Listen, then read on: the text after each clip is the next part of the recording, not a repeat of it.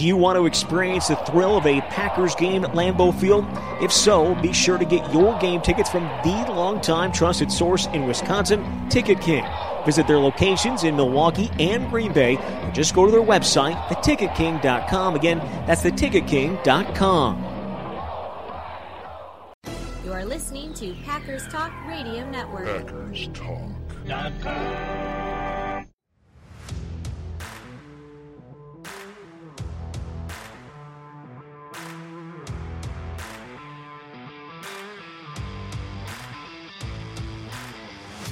You're listening to No Huddle Radio on the Packers Talk Radio Network, your home for in-depth and thoughtful Packers analysis. I'm your host, J.J. Leahy. My co-host is my good friend, Gil Martin. In addition to this show, I host Cheese and Packers, and Gil is the host of Locked On NHL, and he writes for the Packers Post and Cheesehead TV. We're here to talk Packers because you're all here for one thing, and that's a love for Green Bay football. Gil, you and I have been having a spirited conversation for the last, I don't know, hour, it feels like. It's probably like an hour. Talking about everything that we think is wrong with the team.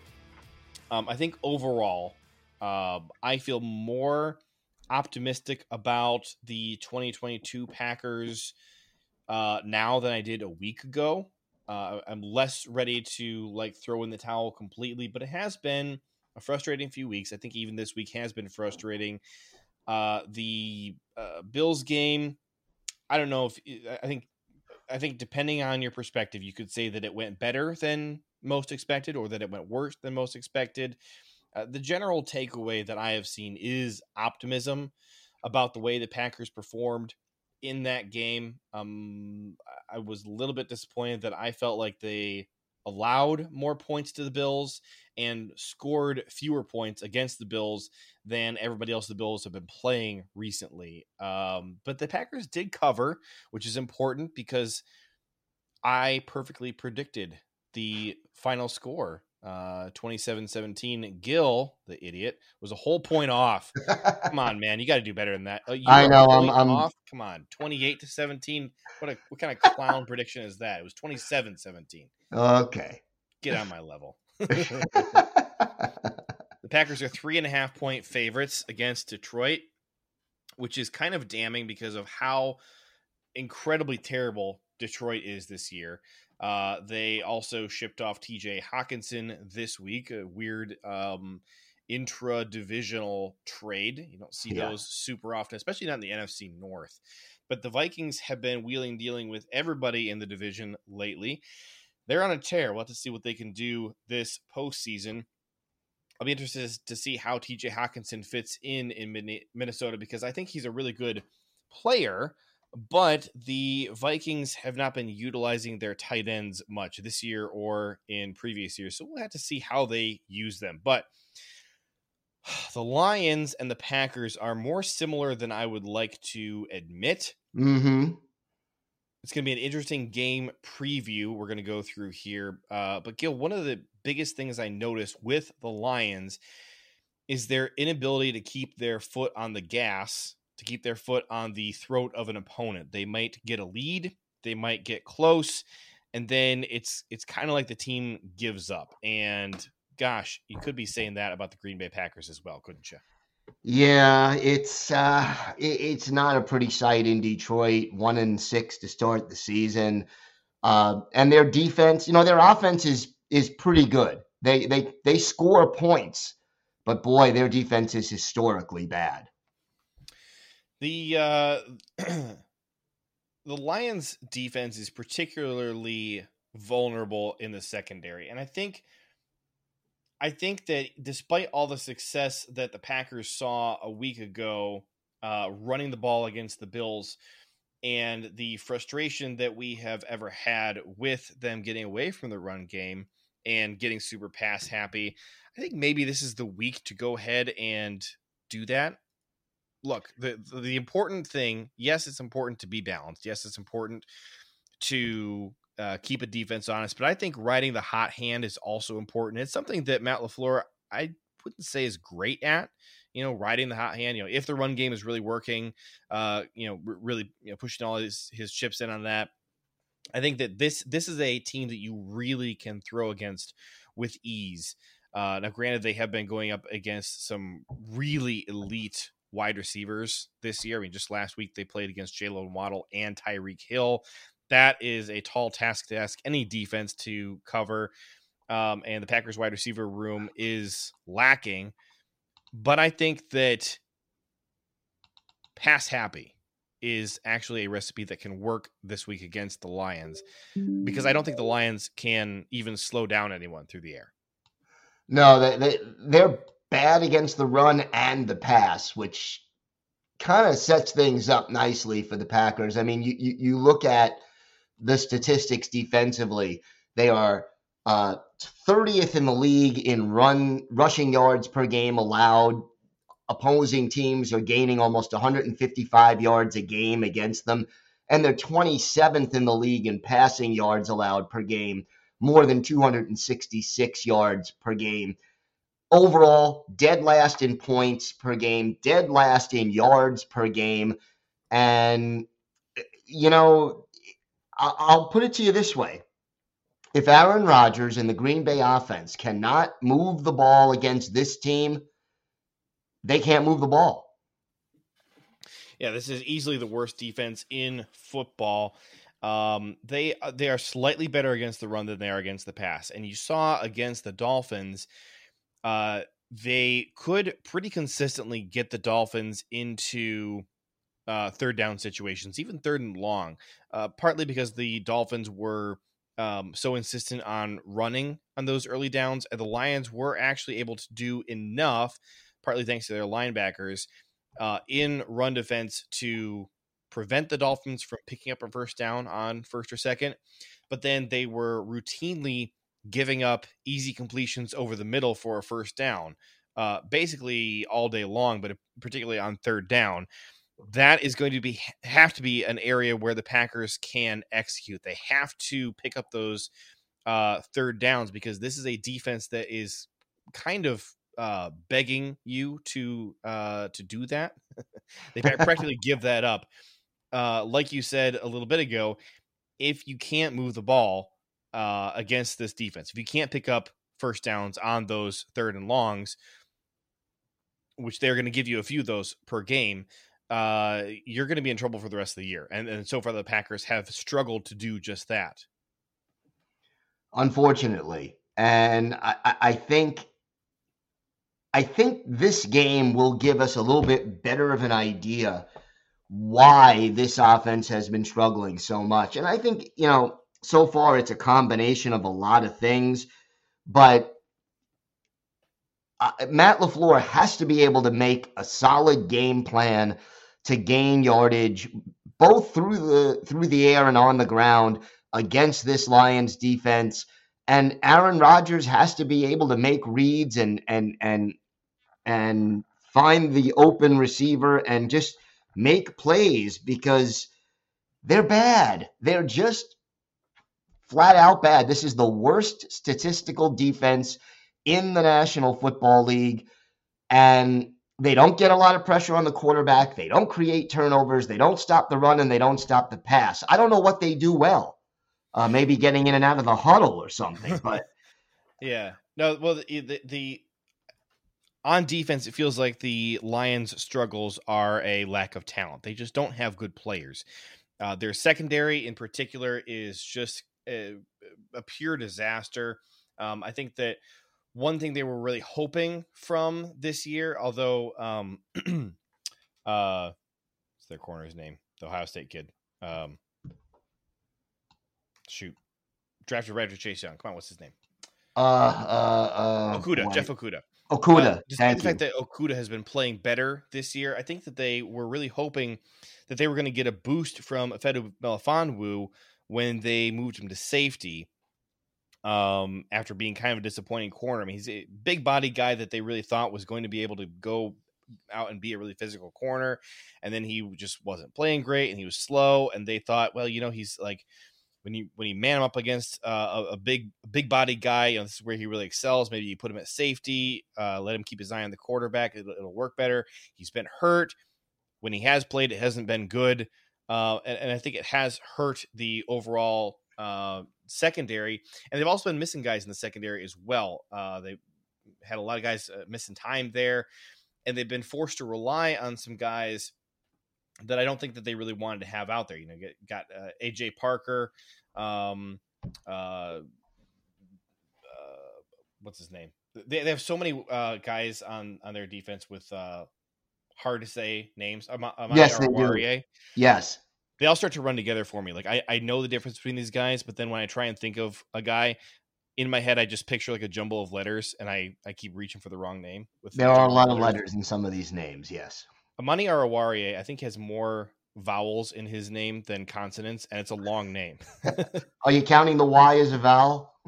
In this situation, I mean, it's a yay sound. Yay. Well, it's the ya in yay, though, so I don't know. It is. But I don't know. Give me a little bit of slack. Trying to give myself a little bit of an excuse for why I can't say his name. You're doing better than I am, so go for it. You know?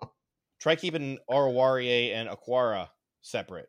Keep those names separate. One guy who has been playing quite well, I just got to brag because this is a dude I liked a lot in the draft and talked about a lot, Kirby Joseph. Yes.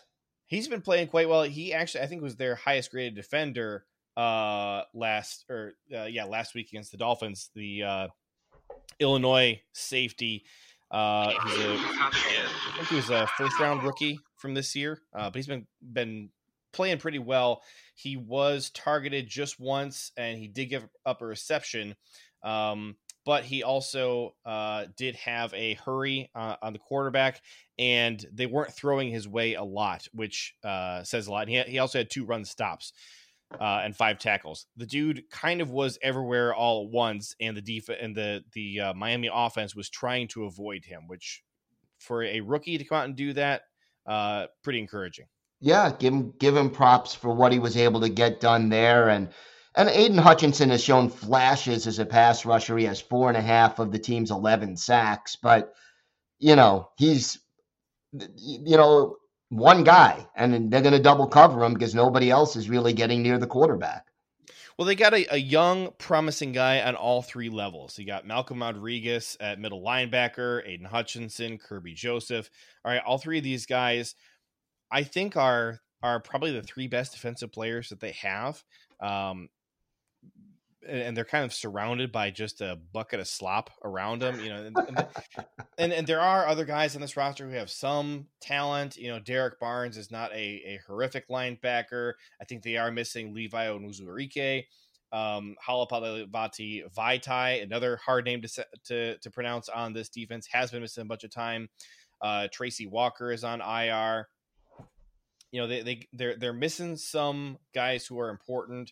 And then Josh Pascal, I'm not sure he's played all year. I think this Miami game might have been his first game. I know he missed a bunch of games in the beginning of the season. He did play against Miami, but didn't play particularly well. But he was, as a second rounder, this is a guy I liked in the draft.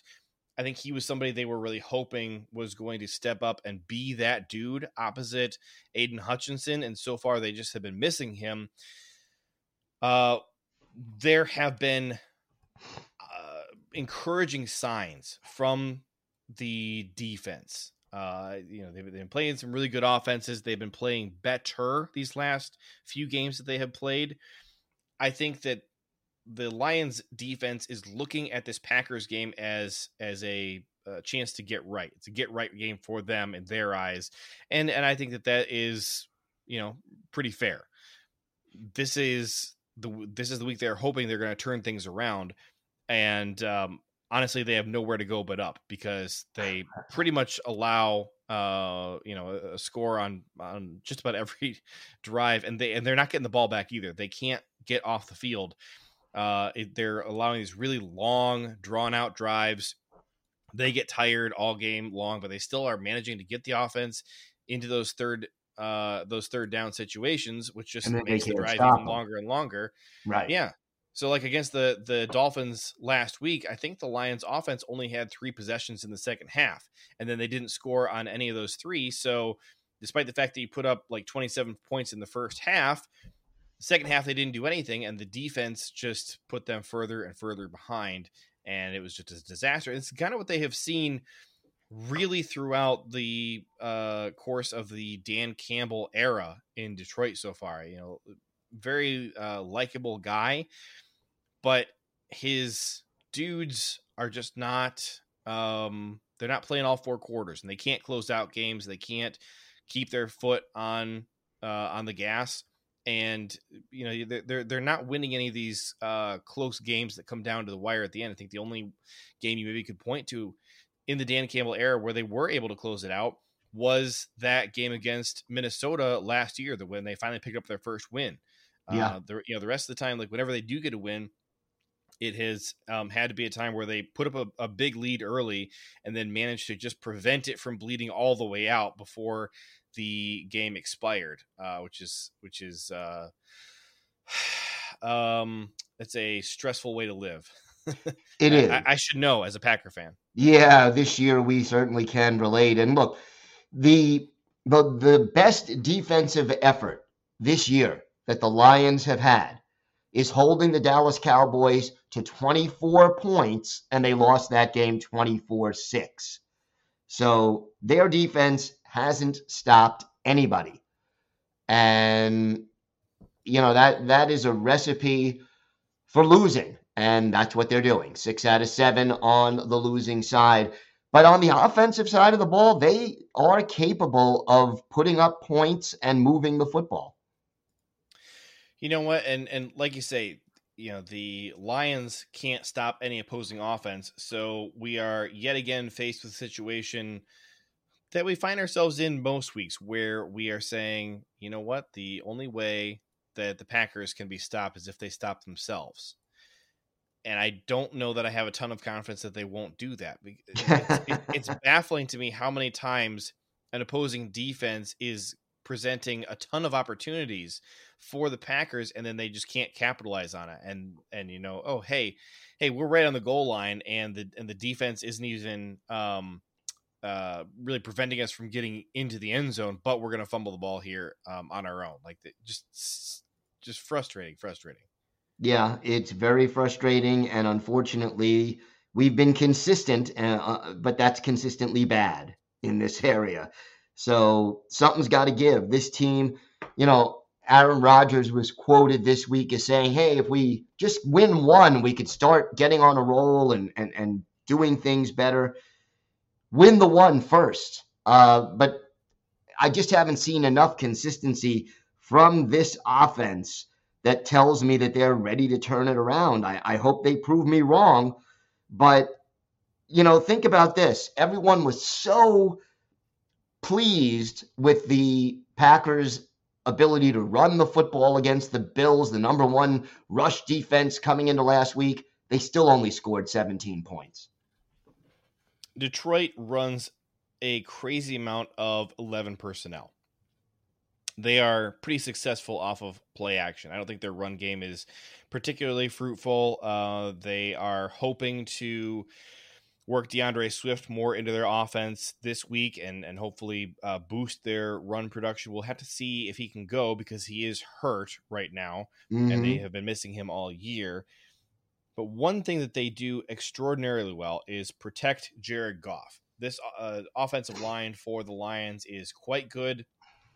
The Dolphins struggled in particular to get pressure on him when they would go into max protect. The Lions were running some 6 and 7 man protection looks with these deep routes, and it was working. And the Dolphins could not get any pressure home on Goff, which, you know, for all of his faults, one thing he can do is stand in the pocket and deliver the ball to wide open guys. And there are good receiving options for Detroit.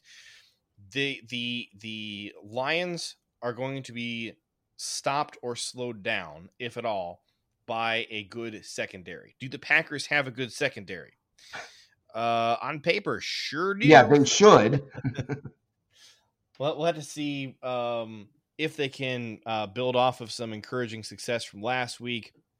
The thing that disappointed me the most about the defensive effort this past week was the regression of the safeties. You know, they had one really great game the safeties did against Washington, where all of a sudden we're going, all right, you know what? Maybe I was too harsh when I was trying to blame new safeties coach Ryan Downard for the absolute disaster that our safeties have been. And maybe we don't need to trade Darnell Savage just to get his guaranteed fifth-year option off our books for next year. You know, trade him for a seventh-round pick, whatever. But they turned in another stinker performance against the Bills. Adrian Amos was one of the worst-graded players on the team. He played quite poorly. The biggest area where he struggled was in tackling. And this is something we're just seeing week after freaking week with the Packers defense. I think that wasn't it after the Vikings game this year, week one, when I started whining about the tackling not looking good. I'm pretty sure it was. Yeah. And it's kind of, other than the Tampa game where we tackled quite well, I feel like it's just gone from bad to worse in the tackling department. The weird thing is when you look at the tackling grades across the team, nobody is in the middle except for Rasul Douglas, who has a 52 grade, which is bad. But everybody else is either like up in the 70s or in the 20s. I kid you not. So we got Darnell, 27, Adrian, 29, Stokes, 23, Jair, 29, Rashawn, 25, Preston, 37, Devondre, 33. All right, anybody who I didn't just list there who's not named Rasul, so that's another like 10-ish guys, they're all in like the high 70s. It's so bizarre. You got the great tacklers and the crap tacklers, and I don't understand why that is. I would expect like some 60s sprinkled in there somewhere, but there's none. There's no middle ground, and I'll tell you, it's kind of surprising. Some of these guys, you just didn't expect that they would struggle. I mean, you go back to the second half of 2020, Darnell Savage was playing lights out and making plays at and near the line of scrimmage and covering well. So was Amos. Yep. So was Amos. Right now, Darnell Savage couldn't tackle me. I mean, he just the lack of effort on that scramble by Josh Allen, where he kind of waved an elbow in the general direction of the 6'5", 250-pound quarterback of the Bills as he passed, was embarrassing. And it's got to get better. I don't know what happened to him. I think that the Joe Barry scheme is not ideal for his talents and doesn't utilize him well. Yeah. But sometimes it's just effort. Sometimes it's just you got to care. And I didn't see that on that particular play, not to single him out as being the only problem. Far from it. But boy, has he fallen off in the last 2 years. Boy, has he fallen off. We had so we're recording this Thursday, and Joe Barry talked to the media, and he answered some questions about moving Darnell around. So I got two different quotes here, one by Matt Schneidman, one by Tom Silverstein. I didn't watch the interview, but Tom says, Joe Barry said that Darnell Savage would be an unbelievable slot corner, but he said the issue is filling his safety spot if he moves there, to which I say, gosh, it's almost like you need more than two frickin' safeties on your roster, like we said all offseason. But what do I know? So Silverstein goes on, he said they asked why Rasul Douglas couldn't handle playing safety. He said they consider him a cornerback, and that's where he's played for them, which is like the biggest cop-out answer I've ever heard. We consider him a cornerback, and that's where he has played for us. Here's my question. Actually, I'm going to go ahead and read Matt Schneidman's quote, too, and then I'll go ahead. Rant for a second. Matt Schneidman, Joe Barry says, I think Darnell Savage would have been unbelievable nickel. If Savage played nickel, he'd need another safety. They have not thought about putting Rasul Douglas at safety, but he practiced at safety a bit during camp. And here's my question, Joe. Do you think that Rasul Douglas is a good slot corner? Because I think he's a freaking terrible slot corner. I hesitate to say it can't get worse if we swap these two guys' positions. I hesitate to say it because every time I've said, well, it can't get any worse than it is about a bunch of stuff like, you know, the special teams. I've been wrong every time I say. How to say the yes word, huh? Exactly. But if your opinion is that Darnell Savage could be an unbelievable slot corner, dude, your current slot corner stinks and your safety stinks. So if you think that we can swap these two guys and still have a stinky safety, but have a quote unquote unbelievable slot corner, first of all, why even bring it up if you're unwilling to do it, but whatever. Why not give it a freaking try? And like, hey, why not play Rudy Ford at safety? We got other guys who can contribute. Keyshawn Nixon, Micah Abernathy, guys who can contribute in the roles you're currently trying to use Rudy Ford in, but put him out there at safety. I think he's an upgrade from Darnell Savage as a safety, even if you really think, I mean, if Joe Barry thinks that Rasul is useless, which I don't really agree. I think that he has talents that you can use places other than freaking slot corner. Right. He's not a slot. No, he's not, which we said all off season. Correct. The problem is that this defense, there are two choices as to why this defense is disappointing. Either the team overestimated the talent level, which I think is slightly true, or this scheme and the way they've set things up is not maximizing the available talent they have on this roster, which I think is a bigger reason for the struggles of this defense so far this season. And well, I'll add in one other possibility, and that is that they are not coaching up disciplined players who are executing your scheme the right way. Okay, that's fair. But it still needs to be fixed. No, for sure. I mean, I'm nowhere in here am I defending the coaching because if you're saying, hey, my scheme works, but guys aren't executing, okay, then either run a different scheme that your guys are willing to execute or motivate your guys to execute. Right. Yeah. It's been so frustrating to watch. And remember, 7 first-round draft picks on this team, 6 of them starters, and you're still, struggling the way they're struggling. It's very, very frustrating to watch. Very frustrating. It is. But we are talking today about how you beat the Lions because yes. Because neither you nor I view this Packers team as a playoff caliber team right now. So why are we talking about why they're not meeting expectations? That's that ship is not currently at our dock. Getting ready to sail off to the playoffs. Right. We're talking about how you beat the Lions because we've dropped 4 in a row. It's time to at least put one over in the win column in 5 weeks. What is the key to stopping this Lions offense? Because that is the side of the ball you have to be concerned about. 2 things, I think. Number 1 is you got to slow down Amon-Ra St. Brown.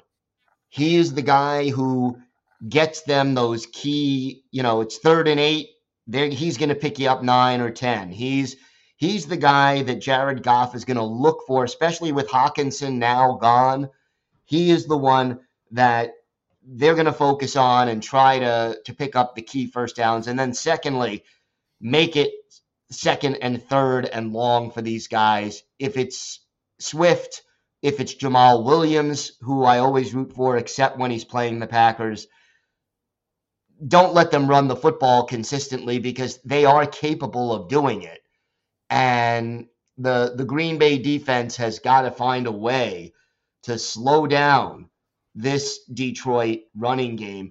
Look, they are 4th in yards per game, top 10 in both rushing and passing yards per game, 9th in points scored per game. They can put the points on the board.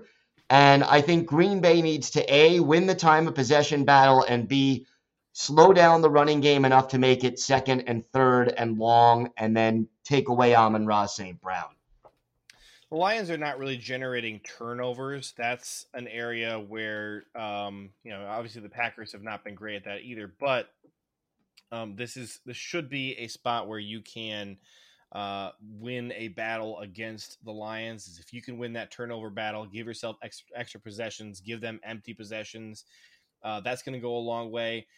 The Lions are extraordinarily banged up right now. Their injury report is so long, I have to scroll down twice. I can't just click my scroll wheel once like I usually do on a long page.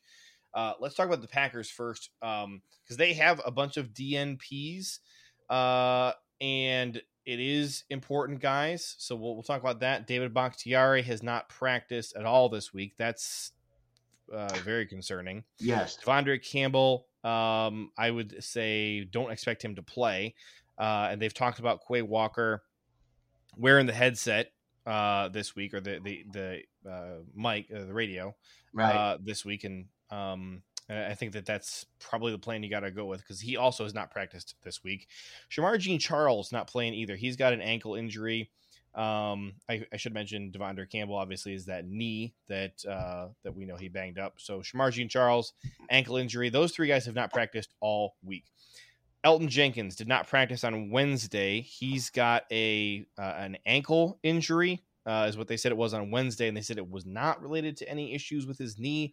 But then on Thursday, he was upgraded to limited, but then they added knee as well as an ankle plus a knee. They said he got stepped on.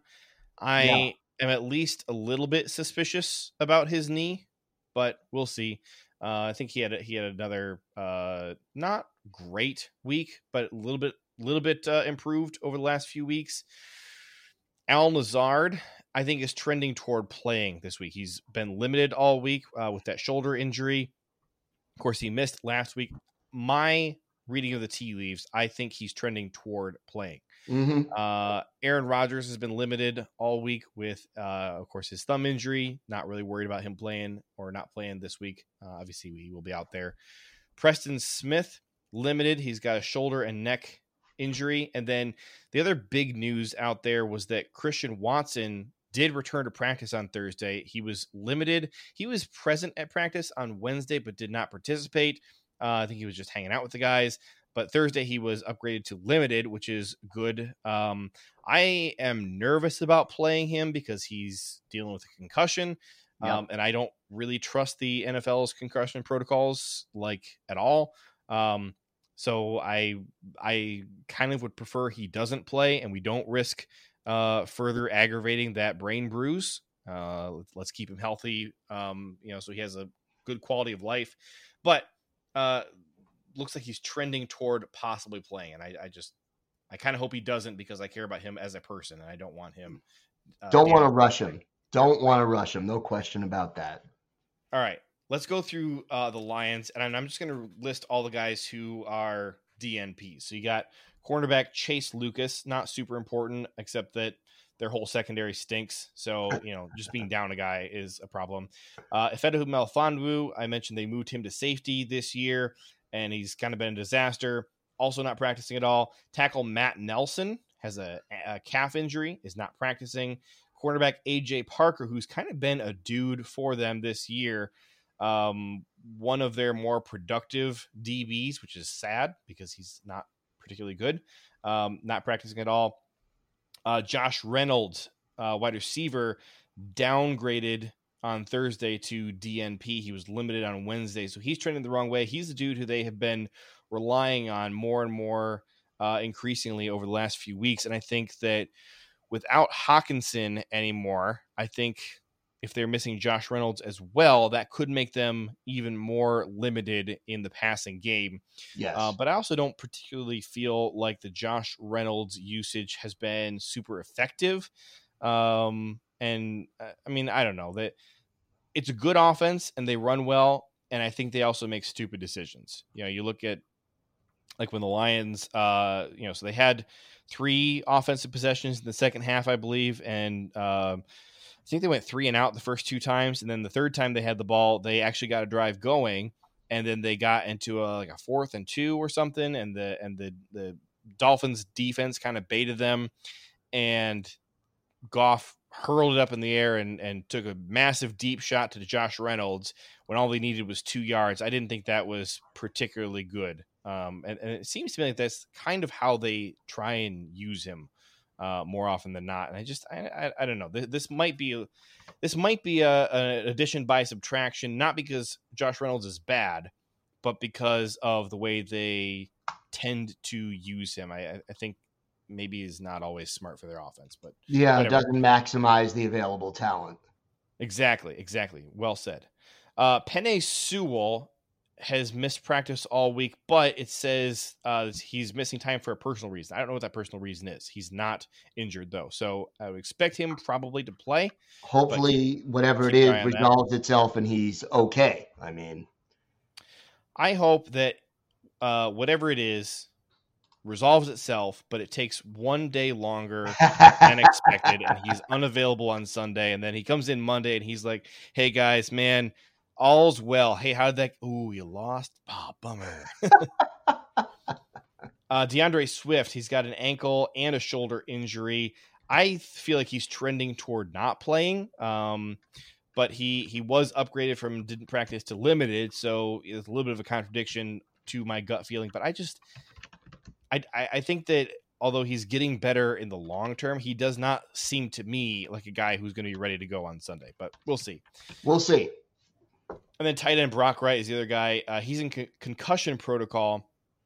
And obviously that's big because they just lost TJ Hockenson. So there's a bunch of other guys who I didn't even list on here because it's such a long injury report, but I skipped the guys who are on the injury report, but are practicing either, full participant or limited participant.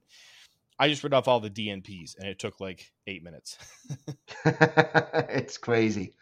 It is crazy, but hey, we're in the middle of the season and injuries start to take their toll. As we all know, in the game of football, Lions need all the help they can get. Hopefully they don't get it this week. All right. Gil, you told me that you want to change up how we're doing our score predictions this week. The way that you want to change that up is you want me to go first because you're suspecting, based on how well I'm doing, that I'm getting some sort of competitive edge by hearing your score predictions first and then making mine slightly smarter. So let's see, looking at our standings right now. So the over under last week was set at 48. The final score was 27-17. Which is, 44 points. Which is under. And you took the under. I took the under as well. We both get a point for that. But I picked the Packers to cover. You did not, so I get an extra point. So I move to 10, and you're at 9 on the season. I'm going to give you my score prediction now. So the over-under is set at 49, and the Packers are 3.5-point favorites. I'm picking the Lions to cover, but the Packers to win it. I don't feel good about this game or this score prediction, but I'm going 24-21, and I will just say I would not be at all surprised if it takes overtime to get to 24 points for the Packers. So 24-21, I think it's going to come down to the wire, and I wouldn't be surprised if they go to overtime. What's your score prediction? Packers 27, Lions 23. All right, so pretty close. You're copying off me again like you always do. We'll see who wins. You're picking the Packers to cover this week because you're giving them a 4-point edge and they're 3.5-point favorites. So we'll see how that works. Listen, may the handsomer man win this week as happened last week. Look, I'm going to get you this week, but more important than our contest, the Packers need to break this losing streak. Because it's past time. This team is too good to be this bad. We're at 38 minutes right now. We typically like to go to around 45, so we got a few extra minutes. Gil, let's discuss the trade deadline a bit and kind of rehash a little bit about what you and I were talking about before we started recording, because I thought that it was an interesting discussion and the topic here. I think is you felt that not making any move, which is what they did do, was better than either trading guys away or trading for someone. Well, no. I wouldn't have minded them trading guys away. I just knew it was not going to happen under any circumstance. Like, to me, that was just not a possibility. I thought it would have been wiser, but I just could not see Goody doing that. Yeah, I was really surprised that they didn't make any move.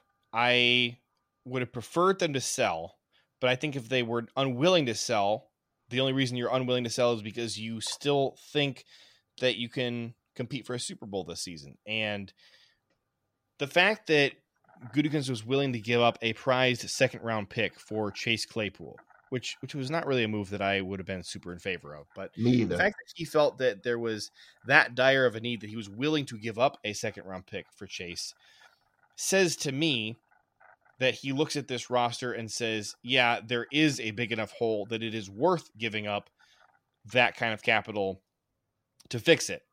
And yet, when it didn't work out, he was content to just stand pat and do nothing. And that, to me, is frustrating because I feel like they are kind of trying to walk two paths at once.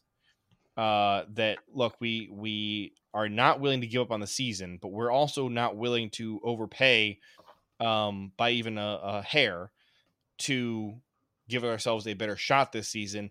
And in past years, when the team has been better, I have always supported that line of thinking that, like, yeah, why would you overpay for talent? Because you don't really need that talent. I think that you are good enough that you can still achieve your goal this season, which is compete for a Super Bowl.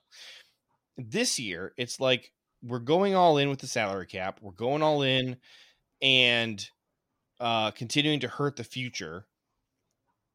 But we also don't think that our team is good enough to win a Super Bowl. And so rather than giving up on the season and selling off some pieces, like I think you could get a first round pick out of Aaron Jones right now, a guy whose contract is such that it makes it highly unlikely he can be back next year. So if the guy's not going to be here next year and you don't think that you're going to be actually competing for a Super Bowl this year, and you could get a first round pick for him, I think you could. The Panthers just got a first round pick equivalent for trading away Christian McCaffrey. I think that Aaron Jones is in the exact same conversation as Christian McCaffrey. You know, even if you don't get healthier first, what's that? And he's healthier than Christian McCaffrey has been. He is, and he has seen a lot less wear and tear, which contributes to the healthier. Right. I think you get a first round pick out of Aaron Jones, a guy who, again, I don't think is going to be here next year. I think that Jones and a few other guys should have been shipped off this year to clear out future cap space, add more ammunition for restocking the roster for next season. And like, you look at the 49ers, not necessarily a team we want to emulate, but like it feels like every year or 2 years, they go through like a little mini rebuild. Like, hey, we're going to have a terrible season and go, 4-13, but then the next year we're only going to lose 2 games. And they do this kind of like one season reload every few years. Now, I'm not saying that is the best way to do it, but if you look at this season, you're like, look, it's kind of a lost season at this point anyways. Why not just go ahead and commit to the tank for 1 year, get a really good draft pick? Like, I mean, come on. Like a handful of years ago, the 49ers, after being really good 1 year, were so bad the next year that they were able to draft Nick Bosa. And right. Then the very next year, they went to the Super Bowl. Like they do this routinely. Just take 1 year off and be bad when you already know you are bad. Just go ahead, be bad for the rest of the year, and come back next year firing on all cylinders. To me, this kind of half-hearted, like, lukewarm purgatory approach is just kind of baffling. Like, pick a direction, have a plan. I don't think that the Packers right now have a plan other than, gosh, we hope our guys start playing better. Yeah, that's the plan. And then if we get into the playoffs, we have enough talent on this team that if we get hot at the right time, ... Guess what? They haven't shown the ability to do that right now. And I would love to see the lights go on, but it's asking an awful lot. And I agree with you. Trading away some players would have made more sense, but I just knew it was not an option because of the way that this team and this front office thinks. And I think the one reason I thought they might was because of 2018. you know, they traded away Clinton Dix at this time. But they were also in a much worse situation then. And right now, I think they would be afraid of the reaction of a certain quarterback if they were to start trading. If they traded away Aaron Jones, what would you think AR-12's reaction would be? I actually think that he would be pretty reasonable because of the comments he's made this week. Like, he was asked about the fact that the Vikings and Eagles traded for players and the Packers didn't. And his response was like really measured and well thought out. And he's like, look, with all due respect to Minnesota and Philadelphia, right now we're just kind of trying to get into the playoff mix at all. We're chasing other teams. We're not really chasing them right now. He's like, I'm less worried about bringing somebody else in than I am about the guys who are in our locker room right now. I think that he would be in support. And if you're telling him, look, Aaron, like, you know the deal, you know what's going on. You see our record. You see how badly we're getting beaten by garbage teams every week. Like, listen, let's run this back again next year. And we're going to ship off some guys here. You know, we'll go, Aaron Jones can go chase the Super Bowl. Happy for him. Hope he wins the Super Bowl. And we're going to get a first round pick. And you know what we're going to do with that first round pick, Aaron? We're going to get you Jackson Smith and Jigba or Marvin Harrison Jr. or somebody. We're going to get you a wide receiver. I think he'd be all over that. And I think right now, well, hang on. Right now, you and I are looking at this situation and saying it feels more likely than not, you know, like I said, I'm about 60-40, that I think we think Aaron Rodgers retires this year. Yep. That's what my if was, if he comes back. But do you buy what I'm selling, that he might be down for another year next year, if this is the plan you're pitching him, and you're saying, listen, we're going to heal the salary cap as best we can right now before the trade deadline, so that next year we actually have the resources to do something about improving this team and assembling a better roster around you. Look, we thought it was a good roster this year. Clearly it's not quite good enough, and there's coaching issues and stuff. And we want to involve you in that conversation about how do we improve the locker room and the scheme and the utilization and all that. I think you involve him in that. I think that he would stick around for next year as well. I really do. And either way, listen, if he doesn't, then trading away Aaron Jones makes more sense. Yeah. Yeah. If he's not sticking around anyways, then why do we care if we piss him off? Right. So that's where I'm at. I mean, like, in that situation, the very worst thing that could happen is when he retires, which you think he was going to do anyways, he says that the reason is because you stink. So, I mean, which is what the fans are going to think anyways. So, right, it's lose-lose. Do what is best for the team. And I think what is best for the team would be to, to tank the season, try and get a better draft pick, try and get draft capital by trading off some of these assets who you can't bring back the next couple of years anyways. You know, I think that was the best course of action. We'll have to see. Look, Brian Gutekunst is paid a lot because he is very good at his job, and he does not agree with me that this is the best thing to do. So we'll have to wait and see how it does pan out. And if the team does get hot like they did in 2016, we'll see. Aaron Rodgers seems to think that they can. I still think that the best thing for the team would have been to be big time sellers at this trade deadline. I agree. The second best thing, if you weren't going to do that, is be more aggressive about adding pieces. Since you think that you are competing for a Super Bowl this year, make the team better at the trade deadline. That's the second best option. Well, they didn't do those things. So here we are, and they got to play the cards they've been dealt. Hopefully this team starts winning this week. What was that? They got to play the cards that they dealt to themselves. That's correct. The cards they've got, they're standing pat, and we'll see if it's enough. I don't think it is, but we'll find out. Yeah, and the one thing that you have to give them credit for is the biggest improvement that could come to this team is not bringing somebody in from the outside. It's the guys you already have playing up to their ability and actually putting out a good product on the field, which they have not been doing. No. So But they have a chance to start doing that this week against the Lions. So we are both picking the Packers to win this week. It's a change from last week. I probably should have trusted my gut the couple of weeks leading up to the Buffalo game where I was tempted to pick the Packers to lose. My gut is again saying, like, dude, do not have this much confidence in the Packers to pull this off. But then I look at the Lions and how bad they are, and I'm like, I think anybody has a shot against this team. We'll find out. All right, that's going to do it for us today. We'll be right back here next week. Follow us on Twitter at Gil Packers and at J.J. Leahy to stay up to date on all things Packers or ask us questions, or you can email us at asknohuddle@gmail.com. Make sure you're subscribed to Packers Talk on iTunes, Google Play, Spotify, or wherever you get your podcasts. Big thanks to PackersTalk.com for powering our show, and thank you for listening. Until next time, go Pack, go.